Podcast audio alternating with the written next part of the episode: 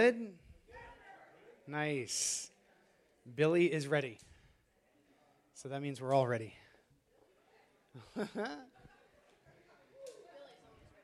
yes, absolutely. All right. Well, good morning. Good morning. So glad to have you guys here each each week or every other week or how often you you frequent. Um, all depends. It all depends. Every other. Man, God is doing a lot. I keep saying that recently. You know, it's like God is just, you know, it's the, the typical thing to say. God is on the move. God is at work. Um, but it's amazing how when you set your set your sights on God, you you set your eyes on Him. It's amazing how um, all of a sudden God's doing more. kind of funny you know, it gives you it gives you the impression that oh maybe God's been doing something all along, and I just kind of like I, you know, it's like uh, I just tuned in. It's like when people start recommending like, hey, have you seen this show? Have you seen this? It's like three seasons in, you're like, no, like I gotta guess I gotta Netflix this bad boy or something and catch up for like you know, when I have all this time to watch uh, four seasons of a show just to catch up and be like, okay, so where did we leave off? And nothing worse than uh, social media spoilers as well. So, uh, I don't know. Anyways, but uh, today, today, yes. Um, it's kind of funny. Last night, I just had this.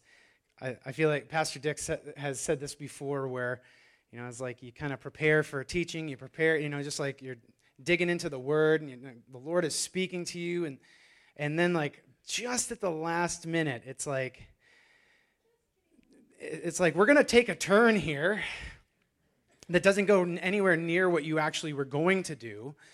Um, so if, if I had papers, I do, I do the Pastor Dick thing where I'd throw the papers in the air and just start speaking, but I have a laptop and I don't want to break it. Uh, so I don't have papers to throw. So I'm throwing proverbial papers in the air. Um, but just some quick notes. So today I titled this message, uh, Check Your Heart. And something the Lord has been speaking to me about uh, recently, very, uh, very intentionally, I would say, in my prayer time and uh, the things that I've been uh, putting my putting my hand to is um, really, really taking care of my heart. And it's funny how, in the physical sense, you know, we think of the the chambers, these these chambers that we got here behind this rib cage, right? And um, it's amazing how, in the physical, there's a lot of uh, there's a lot of stuff that happens also in the in the spirit realm.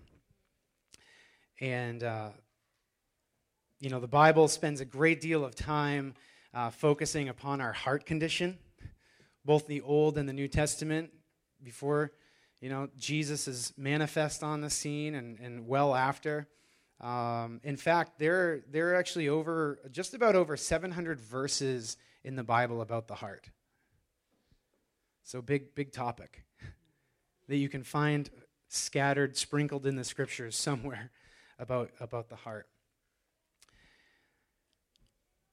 And now the biblical focus on the heart isn't necessarily the same as a, as a doctor's focus on the heart. You know, they, uh, they check for, you know, murmurs and, uh, you know, leaking, leaking valves or fluid or there's all sorts of, all sorts of medical um, terminology where, you know, it's the physical examination of the, of the heart. But um, you know, it's interesting how they do like stress tests. If you're old enough, you have a stress test or whatever, you know, like I, haven't had to do one yet. I'm just like, am I stressed? Yes, no, okay, keep keep living. Um, but when the Bible speaks about the heart in in these over 700 verses, it's it's virtually nothing about the muscle in your chest uh, that may or may not be pumping well. Uh, in the Bible, the heart is the governing center of yourself. Your innermost desires, your motives, your thoughts, where worship goes. It's, it's the source of the inner life. Um, the Bible often uses uh, the heart to be a description of, of what you are like. Like your real, your real person, like who you really are um, you know, who you are at your core. Uh, we can read verses uh, like, uh, I don't have this up on the screens here, but um, well, before I do this, I, I in prepping for this, most of kind of where my thought, my train of thought went to was um, the story of King Saul and, and, King David. I was reading in the Old Testament in 1 Samuel where there's the story about Israel's first real king. See, Israel was ruled by judges, they had oversight over the land, over the people. But eventually, the people of God were like, hey, we want a king. We want, we want to do everything like everyone around us. Lord, we don't want to do it your way. We, we want to have rulership like the, like the, the camps and the, and the people that surround us. And Lord's like, well, okay. We'll, we'll see how that works for everyone. That's my paraphrase of uh, 1 Samuel 1 10 through 16. Um,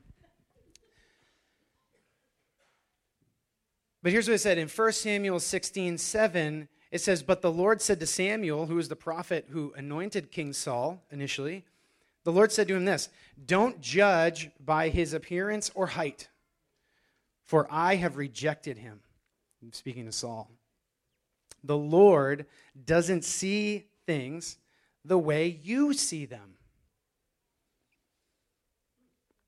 The Lord doesn't see things the way you see them. People, that's us, judge by outward appearance, but the Lord looks at the heart you know the bible gives counsel in this area just like the uh, the cool slide that we got up today the guard your heart everything you do flows from it that's from uh, proverbs 4.23 um, i actually liked how the new living translation um, put it if i should have should have bookmarked this guy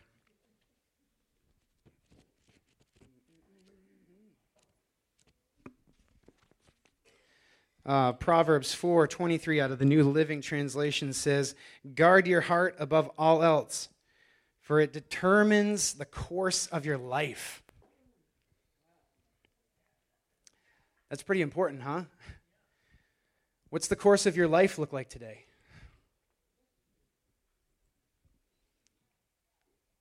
Could speak to a, a lot of where the heart has been historically in your life. What has your heart been focused on? What has your heart been set upon? You know, Jesus, um, it's interesting. Jesus, uh, and I think I've said this a lot recently, but the fact that, um, you know, Jesus talks about the heart so much. And um, I don't know, let's just go through uh, some of these. Matthew, Matthew 12, uh, verse 34. I think I had that somewhere in there. Yes. You brood of snakes. What a good intro to a, a scripture, huh?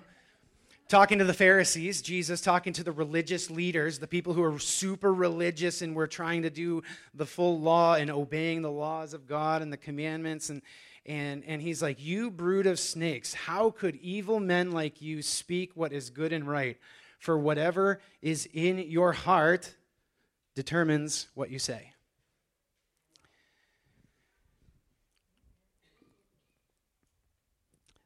The need to have a clean heart, a pure heart, is is above all things so important. Jesus in the Beatitudes, uh, you know, blessed are the pure in heart, for they shall see God. We want to we want to be able to see God, right? We want to know Him uh, personally.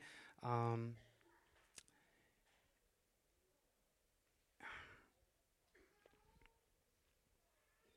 that's where the shakeup happens. Um, you know, it's interesting. We. Uh, you know, uh, myself and, and Pastor Dick and Martha and Katrina went out to Arizona back in February. And uh, we were out there for a vineyard conference. It was, you know, it was pretty impacting for us. Um, came away with a lot of, you know, just, it was like we went for a specific reason, but the Holy Spirit was genuinely speaking to us. And I think one of the main things that um, the Lord did in my, my life in that, in that time was speaking to me about the condition of my heart you know, the things that I wanted to proceed with, the desires, the, the plans that I had for my life, the, the vision that I have, the, the calling of God on my life, the, all, the, all the hopes and dreams, right? All the things it could possibly be. And the one thing the Lord really started pressing upon me was the condition of my heart.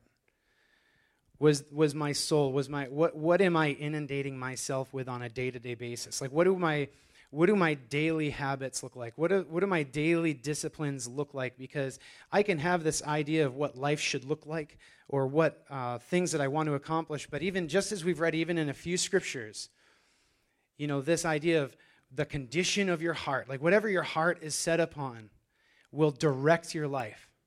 It, it will be the thing where if like you've got a navigation system and it's like here's the directions whatever your heart is set upon like you're going to end up at the desired location.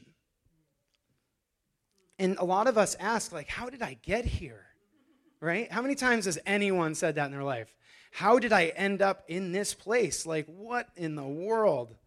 Like did i just take a left turn like a few turns too early? Like what what happened? Like where did where did i learn this? Where in my heart did i start to set my desires and my motives upon uh, certain things. And one thing i realized was that part of that is uh, this idea of guarding the heart for it d- directs the course of your life. Uh, some translations say it, you know from it flows all life. It, there, there's, there's this word of flowing that life flows from your heart. So that's why it's so important to guard your heart. And even as Dick was talking about his, his vision earlier about the, the streams, the rivers merging, it's like the, the scriptures are always clear about, you know, where the river flows, there is life. Where is the river flowing in your life? And for me, I know I ended up in a place where I actually had to um, as busy as I am and as, as life just comes at you from many different angles, you know, you, you can say, oh, I, I wasn't expecting that. I didn't, I didn't know life was just going to happen. you know, right? Like, I didn't, I didn't know life was just to, like, sneak up on me.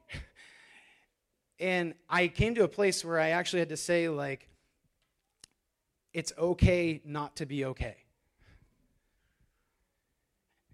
It's like starting from a place of realizing, like, I am in need I have a need. And I find that when we're trying to correct the course of our life, when we're trying to set different patterns or trying to work things out, it's like we don't actually start at the very core of what needs to be handled and what needs to be addressed, where it's the matters of the heart. And for me, it gave language to, oh, Lord, I think that's like, that's the thing you've been saying, like in a, in a way that I can understand. You know, it's okay not to be okay. And for a long time, I thought as a father, as a husband, um, I had to have it figured out. I, I, actually didn't get a day off from not being from being okay. Did I say that right? like I'm not okay saying that. Um, but as moms, as dads, I mean, you get it. Like if if you have any children, you you get it. You're like, yeah, today's the day. Uh, no, I I have to be okay, right? I have to be okay for my kids. I, I, have to be okay for my friends. I have to be okay for my family is depending on me. I mean, how many of you have been there for a family member that's struggling and you're like, man, I can't have a down day right now?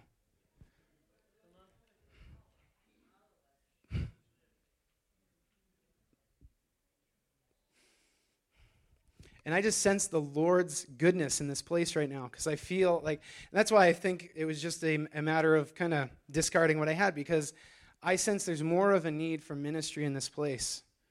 For people who need to be able to have the freedom to say, I'm not okay. It's okay to say, I'm not okay. Because the Lord is after our hearts. He doesn't judge us like others would because we're so worried about what people will think. What, what is someone going to say? What if they know that this is going on in my life? And you know what? The Lord's like, who cares? Who cares? We need to get our hearts right with God. Like, that's what my heart is for even people in this place who don't know the Lord, who don't know Jesus in a very personal way. Because Jesus is the only one who can take an, a heart that is, has propensity towards evil, towards, towards evil motives and desires. And, and it's funny, when I came to faith in Christ, I always thought, you know, my mom, uh, trying, I'd say trying to raise me as a Christian. um, I mean, I, I ended up here, I suppose, so, you know, success. But you know, I had my years of drug use and dealing drugs. And like, I mean, I can think of people I led astray. it's like, oh, pains me. because I thought it was all about if I was a good or bad person. Well, I'm not doing doing so many bad things. You know, when people say like, "Oh, that person, he's really a good person. He really is a good, but he just needs a chance." Well, that's one way. but what I didn't realize, I was reading a book by N.T. Wright. I believe it was the um, what's the belief after you believe. N.T. Wright makes this really quick statement. He's uh, New Testament theologian, super smart guy, like way smarter than like I'll ever comprehend. But he made this one brief statement in this book I was reading about the Christian faith, like what happens after you believe, after you're really trusting in Christ for your life and really making him Lord and King. And he makes a statement. He goes, People are always so worried about whether they're good or bad, they're raising good or bad children. You know, like be good. You know, how many, you don't have to tell your children to be bad, right? Who's had to tell their children to be, hey, you, you be, be more bad, be badder. You know, you don't, you don't have to. Right? You have to tell them to be good. It's, it's human nature. It's the fall of man. And what we need to do as parents, we correct them. But anyways, he says it's not an issue of if you are good or bad. In the Christian life, it's not about being a better person. I'm just going to church to be a better person. He says it's a matter of if you are dead or alive.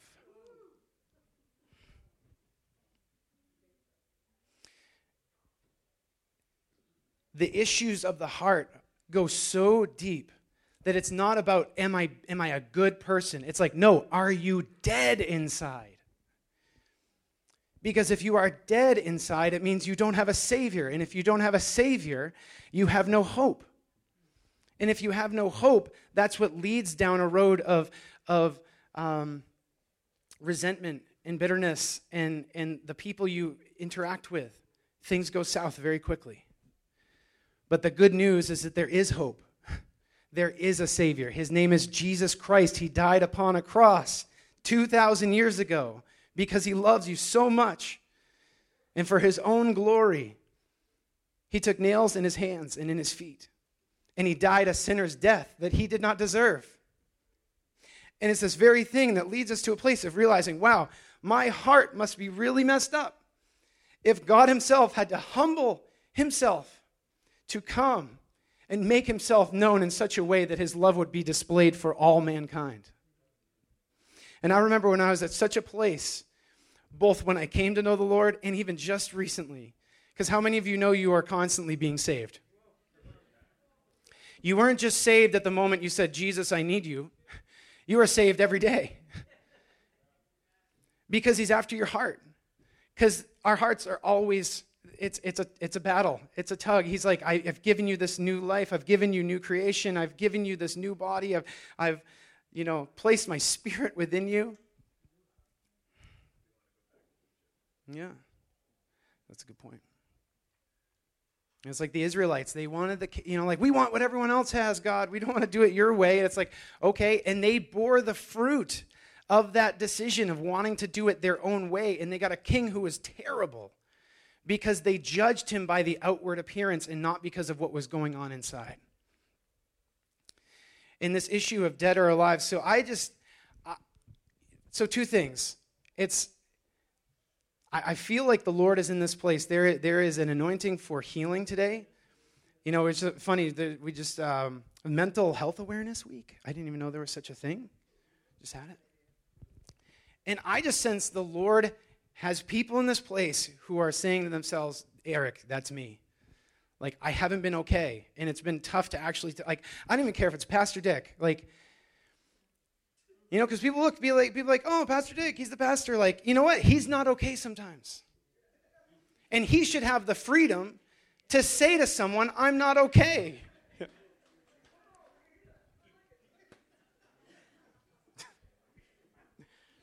Martha will set him straight.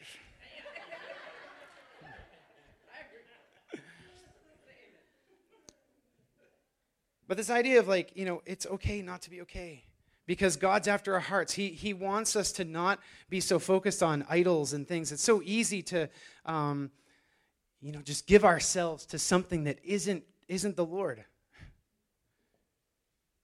But He's giving us an opportunity to come to Him, to make things right, to give us a clean heart, to give us that clean slate, to come to Him and, and that we know, like, He's forgiven us. He already took that penalty. He paid the price. He became a curse for us that we would not be cursed.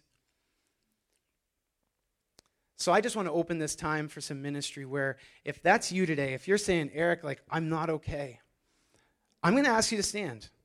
And I know that may be a tough thing, but I really think that it's important that we get to pray and really get to speak out over this because we could do just the hey, come up and whatever, but um, you know, just having the ability to get before the Lord and say, God, I need you. I need you today. And if, even if you want to come up and get prayer, that's fine too. I mean, I'm not going to, you know, be so, you know, hard about it, but, um, you know, just want to pray, pray with people today that know, like, man, like, God is after my heart. And the other thing would be just if you don't know Jesus today, if you've been coming to this church and you're like, hey, I thought I was a Christian just because I came here regularly. I don't want to assume that. I don't want to assume that that you're living in a place where you're questioning if Jesus is Lord or Savior. I don't, I don't want to leave this place not having given the opportunity to say that Jesus is knocking at the door. He is knocking at the door. He wants to make your heart new. That's his, that's his promise to us in the book of Ezekiel that he will give us a heart of flesh to remove the heart of stone. That is his desire, is that his people would know him, that his word would be written on our heart, that we would not sin against him. So I'm just going to pray. And if that's you, whether or not you want to stand or you want to come forward, that's fine. But I, I just really feel like God is, He is in this place today.